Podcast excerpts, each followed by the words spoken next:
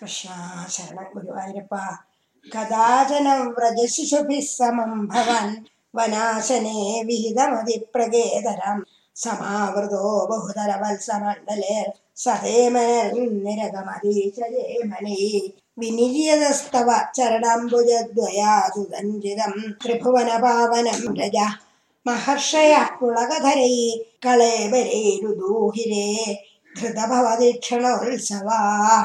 प्रचारयत्य विरलशाद्विलेदले पशुर्विभो भवति समं कुमारै अघासुरोणदघाय वर्तनिं भयानकः सपदि शयानगा वृदे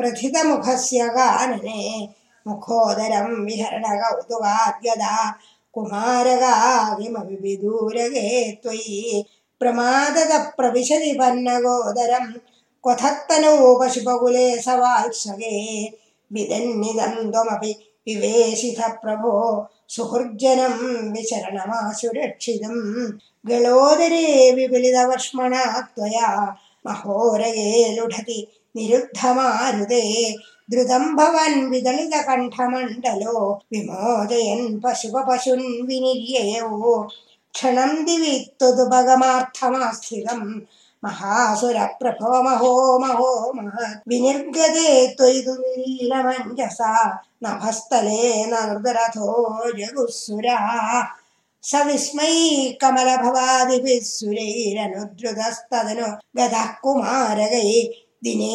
പുനസ്തരുണദശാമുപേഷി സ്വഗർഭവാനധനുത ഭോജനോത്സവം. विषाणिकामविमुरलिं निदम्बगे निवेशयन् कपलधरकराम्बुजे प्रहासयन् कलवदने कुमारकान् बुभोजिथ त्रिदशगणर्मुदानुदा।